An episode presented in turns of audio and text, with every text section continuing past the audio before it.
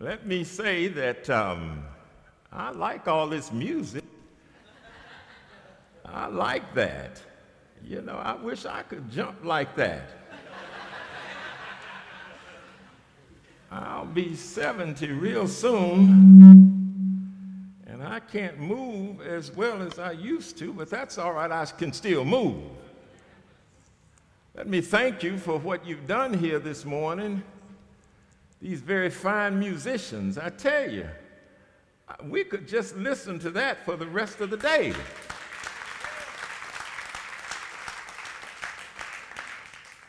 You know, I tell you, hospitality has been at its apex here. There were some very fine folk at the doors and, and just folk doing all kinds of things around here. And I, I just want to thank you for all that you've done. I like this little drummer in here, uh, and I liked all of that. So I want to thank you all for, for that that you do. Um, and then I came here earlier, and there was some some, some biscuits and, and all that kind of thing. Well, now this is all right.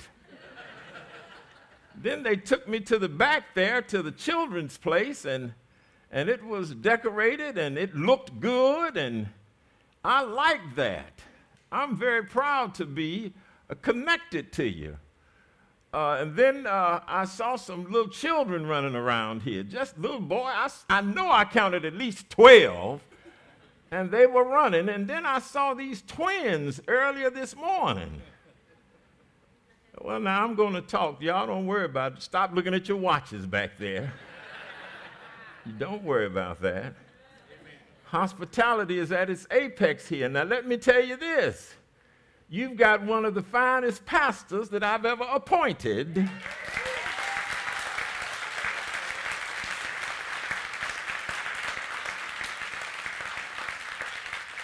and he has a very fine wife. I tell you the truth. Y'all got this thing going here. I like all of this. I like this. And maybe I should appoint me here. What about that? well, I'm too old. I can only serve two more years, and we have to retire at 72. I'm grateful to be here, and the only thing that exceeds my gratitude is my humility. God has blessed me beyond measure. He has truly blessed me. And I'm grateful for all that He's done, and, and I'm grateful for all that you've done. So I'm going to ask that uh, you listen to these words from John's Gospel, um, the fifth chapter, verses 1 through 9. Now, you know, my, uh, and like this. Sometime later, Jesus went up to Jerusalem for one of the Jewish festivals. Now, there is in Jerusalem, near the Sheep Gate, a pool which in Aramaic is called Bethesda, and which is surrounded by five covered colonnades. Now, there's a great number of disabled people used to be there the blind, the lame, and the paralyzed. They were all there one who was there for approximately 38 years. I'm going to move in my own language for a minute.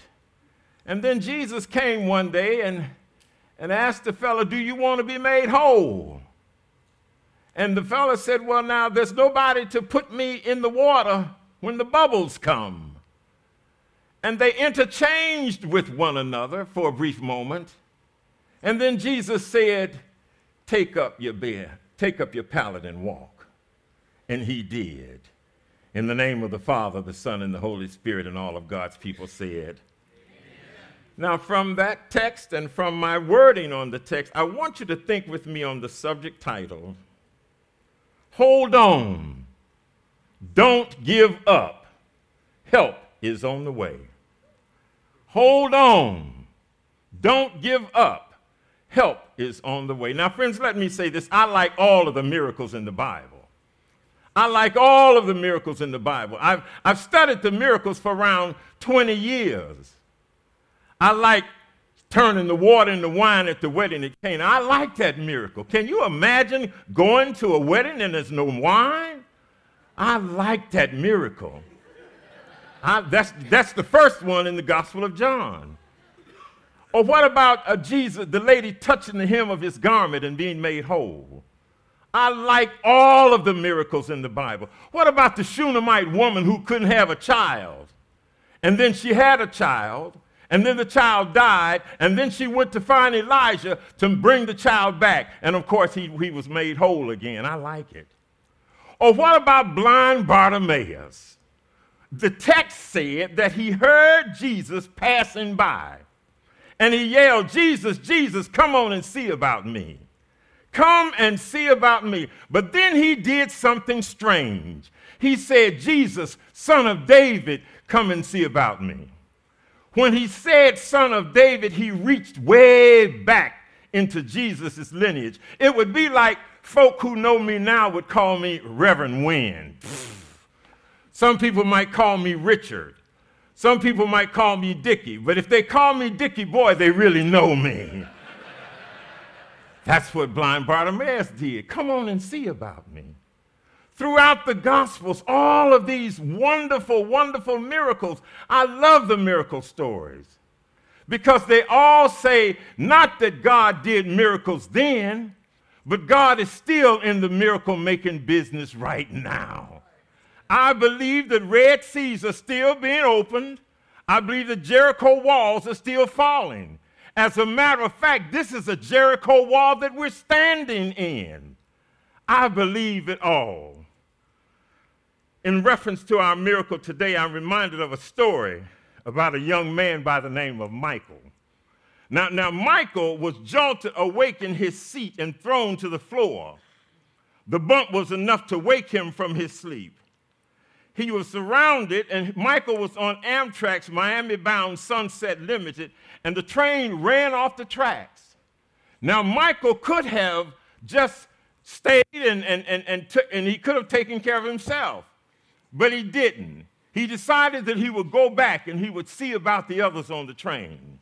And one after another, instead of him swimming to safety, he would go and get people. And when he would find them, he would take them to safety and he would say, Hang on. Don't give up. Help is on the way. Michael grabbed the lady with the chicken box and the purple dress and instructed her to hang on. Don't give up. Help is on the way. He found the old man with the shiny bottom suit and he took him to safety and he told him, Hang on, don't give up. Help is on the way. In each case, Michael instructed them to hang on. Don't give up. Help is on the way. But now, friends, in our text for the morning, there's no Amtrak train, there's no Michael, but there was a pool. Right there in John's Gospel, the fifth chapter, verses 1 through 9, there was a pool. At this pool, it was human nature for people to look out for themselves.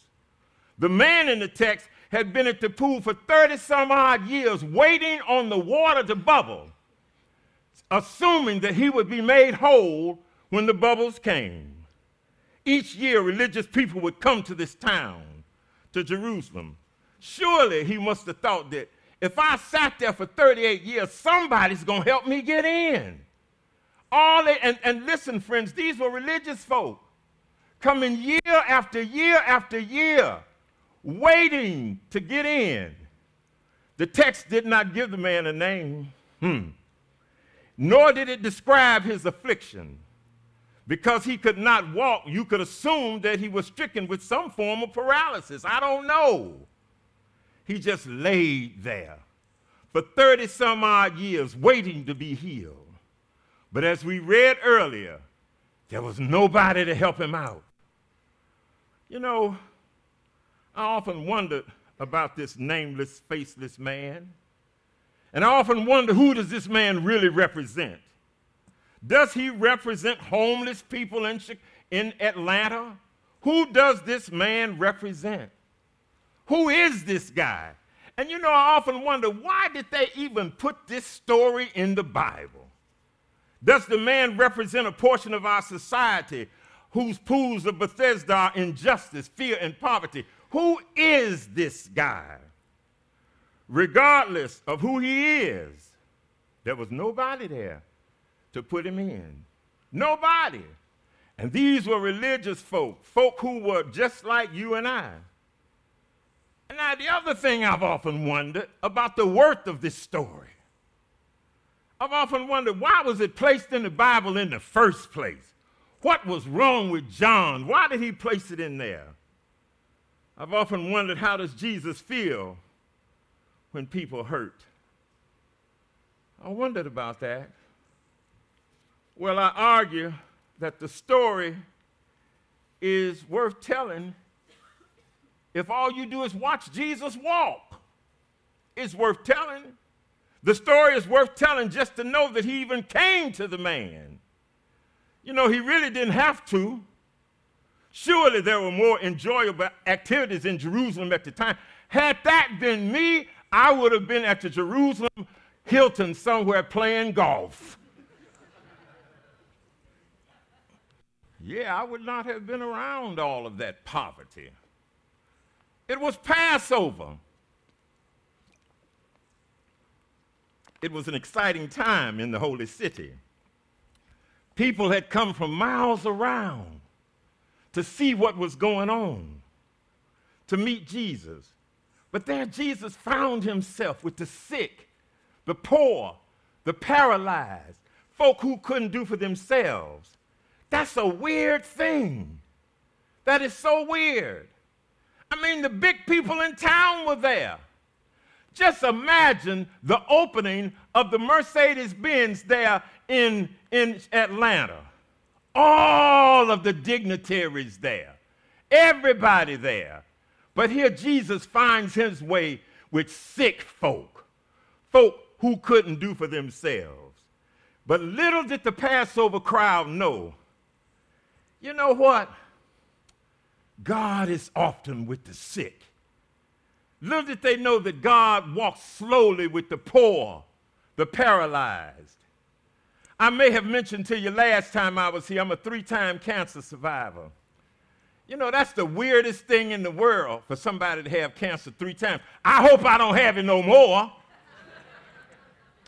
but I tell you this the same God who blessed me the first time, the second time, and the third time is still on the throne, ready to bless me for the fourth time. The third time they said, Oh, look, he's dying. And I said to myself, Oh, my stars, what are they talking about? if dying felt anything like this, I had headaches worse than that.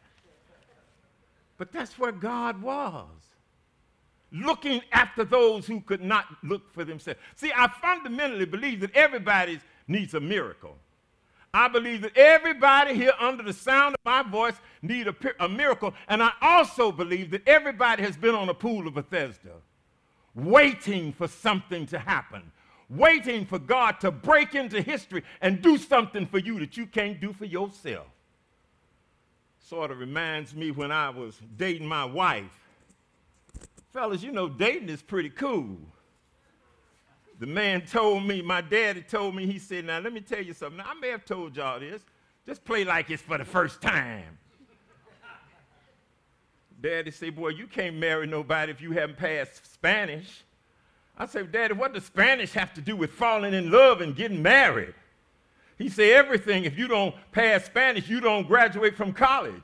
If you don't graduate from college, you don't have a job. If you don't have a job, you don't have a wife. And then I said, Oh, I get it something that I couldn't do for myself. And then I fell down on my knees and said, Lord, have mercy on me. Earlier, I posed the question who does this man really represent? Well, well, let me put a name to this nameless man.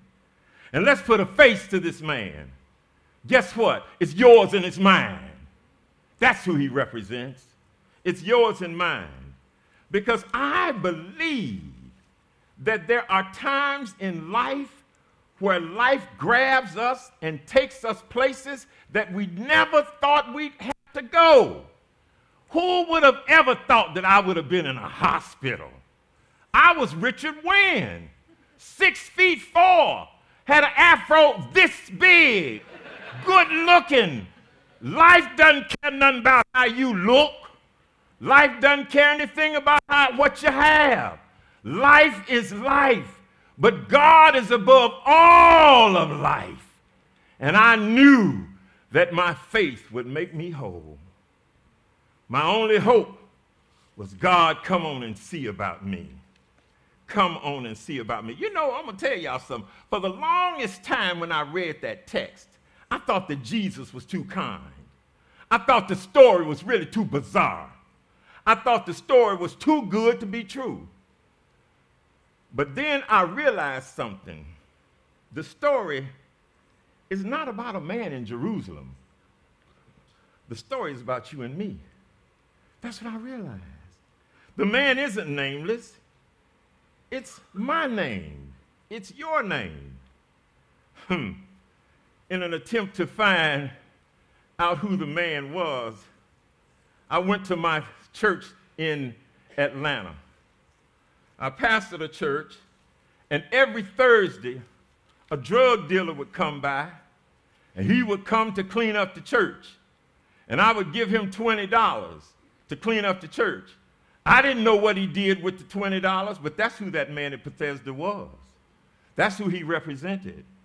I thought about a guy by the name of Robert who had gone to Harvard Law School. He passed the bar before he ever graduated, but was later found guilty of embezzlement, was stripped of his license. That's who that man represents. And then I thought about a guy by the name of Mark, who had climbed the ladder and he fell down. That's who that man represents. Friends, I, I often wonder why does Jesus meet people at such desperate times in their lives? Seriously, why does he do that? And I certainly wish I had never had any desperate times in my life, but I have. You stay around 70 years, you might have some too. Uh, he raised his hand. Yeah, I get you, brother. you know, you know, seriously, I wonder why did Jesus meet the woman at the well? Why did he do it? Why did he meet the lady with the issue of blood?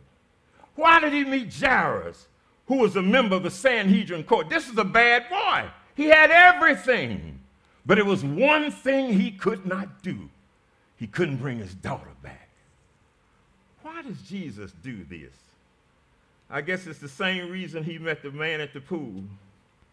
And that is, my fundamental argument is he often meets us at places to carry us across, to, to, to, to, to move us into places that we can't move ourselves. But check this out, friends. Watch the, the dialogue between Jesus and the man.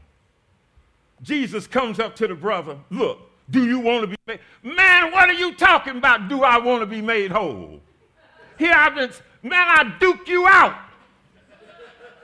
Here I've been laying on this pallet for 30 some odd years, and all these Methodists, Episcopalians, and Catholics,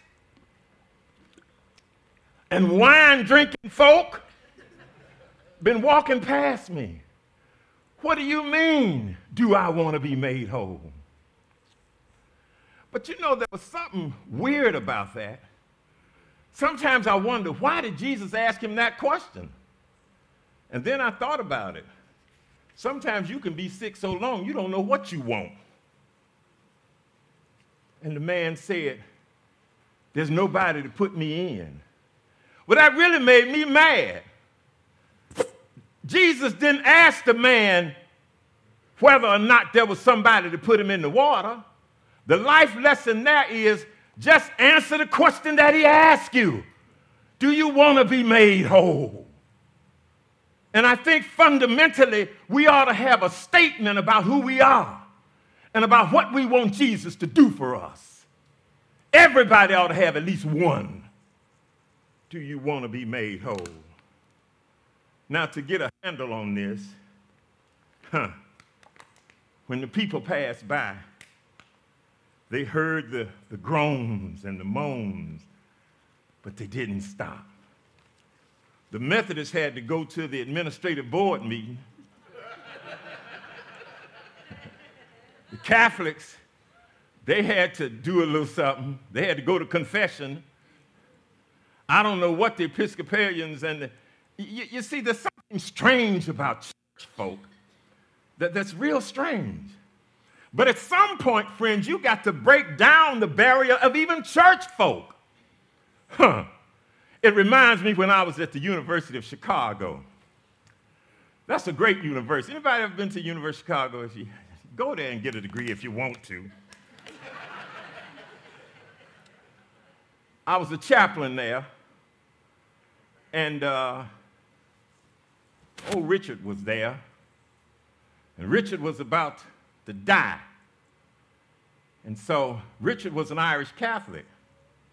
Y'all may have heard this story. If you have, play like it's new. So they told me, the chaplain, go and get the priest. Get the priest so you could come and give Richard his final rites. Well, now wait just a minute. It was snowing outside.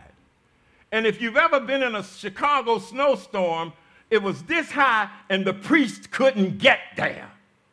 So, guess who had to give this rich, wonderful, good looking, blonde, green eyed Irish Catholic his final rites?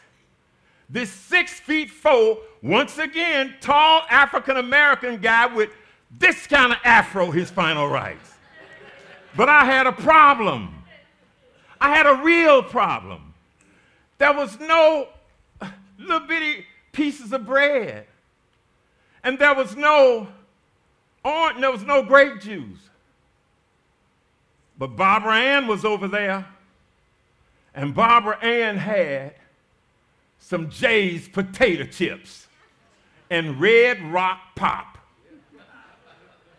I took the Jay's potato chips and broke it that represented the body of Christ and put it on Richard's lip and said, This is the body broken for thee.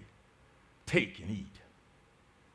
He was on his pool of Bethesda, and I wasn't going to walk on by. I dipped my hand in the red rock pot and put it on his lip. And I said, This is the blood of the new covenant shed for the forgiveness of your sins. And all of a sudden, somebody started tapping me on my back. It was Richard's mama and his daddy. And they had their hands cupped like this. Give it to me too, preacher. Give it to me too. Sometimes you have to move beyond denomination. Sometimes you have to move beyond polity. Sometimes in the church of Jesus Christ, you got to make sense of this stuff. After we gave Richard his final rites, he went on in, on his pool, waiting to go in. Well, I don't have but three points. Point number one hold on. That's what I want y'all to do. Mm. I don't care where you are in life, just hold on. I met a wonderful man here this morning. He doesn't know how wonderful he was. When I saw him, I almost cried. I'm going to call him out. He doesn't even know I'm getting ready to call him out right now. But I'm going to do it because I'm 70 and I can. he had a pen on his shoulder. And I think the pen said Vietnam. You took me way back. There was a lot of holding on going on over there. A whole, lot of holding on. But that's what we have to do. Hold on. Hold on to what? Hold on to God's word. That's all we. Y'all know what I used to think. There I go with y'all. I got a sister who's the chair of the English department at uh, University of Kansas in Lawrence. Don't film none of this, because she's always telling me how bad my English is. But hold on. Hold on to God's word. Hold on. And, and, learn some word on the inside of us. Some scriptures and, and these wonderful songs, and, and, and, and, and because they're full of theology. This is a crazy world we live in now. But hold on, it's going to get better. It always does, it always has. Hold on to what? Hold on to the Word of God. Secondly, don't give up. Now, when I say don't give up, let me tell y'all something. Don't give up on yourself and don't give up on other folks either. Don't give up. Don't give up on the church. Folk are always talking about the church. The church is this and the church. Well, you the church. How you gonna you talking about yourself? I don't like that church. What you mean you don't like? You don't like you? What are you talking about? Don't give up. Don't give up on nobody. Woman came to my office one time telling me how bad her son was. I said, ma'am, what are you talking about? I said, you made him, you fed him, you housed him, you did all of this. I started to go off on her. I started saying, whatever he is, that's what you are. Don't give up on people, especially your children. Mm-mm. I know my dad wanted to give up on me a whole lot of times, but he didn't. No, don't give up. Hold on. And then that third point is guess what? Help is on the way. It always is. I'm a living witness. You know, that third time I had cancer, that was really weird too. Because let me tell y'all this, I may have said this. Uh, you know how when you go in for surgery, they tell you, now look, don't eat nothing the night before surgery. Well, now, come on now.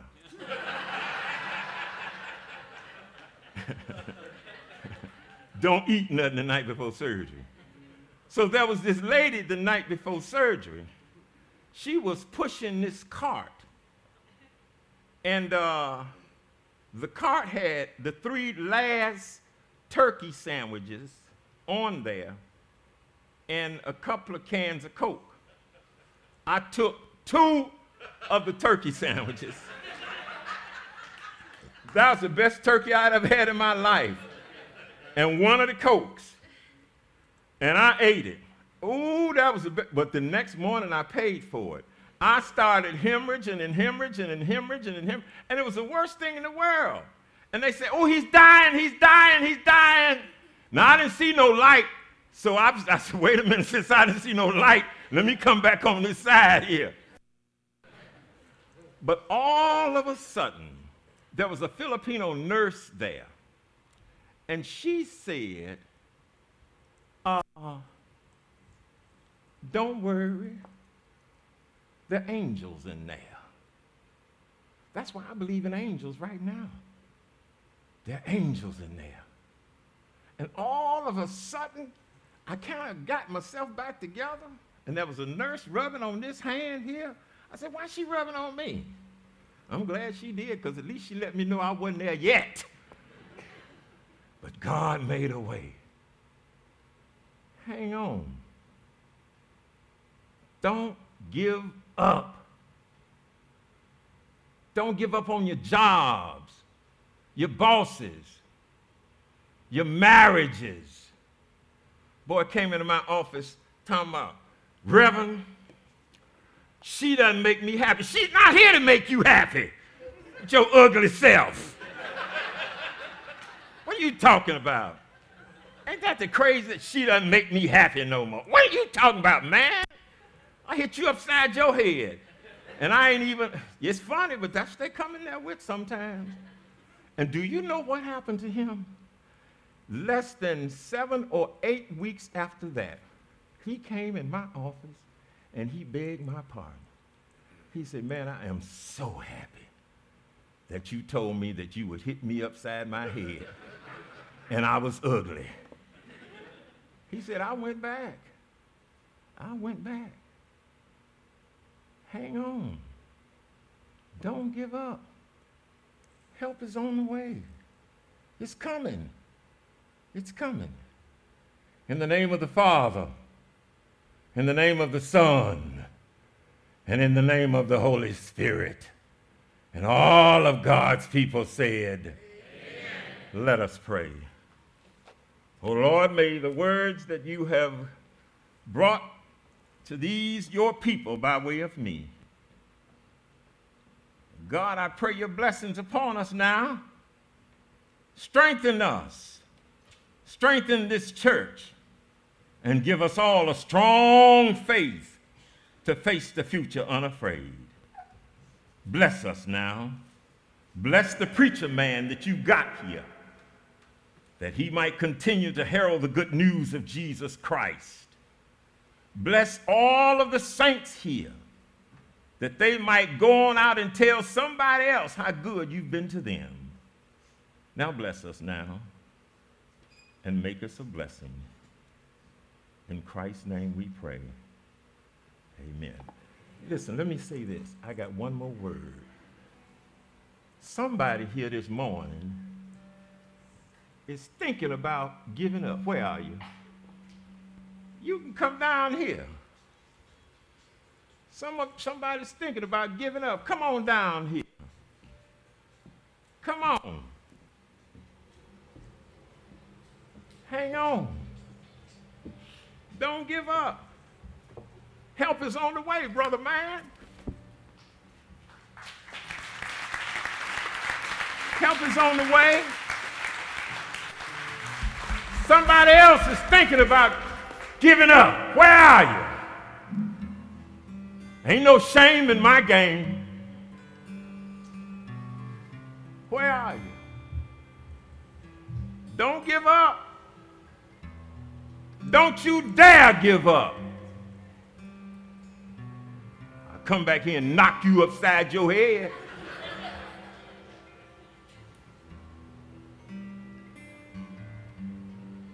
God done blessed you. If you've been blessed by God, raise your hand.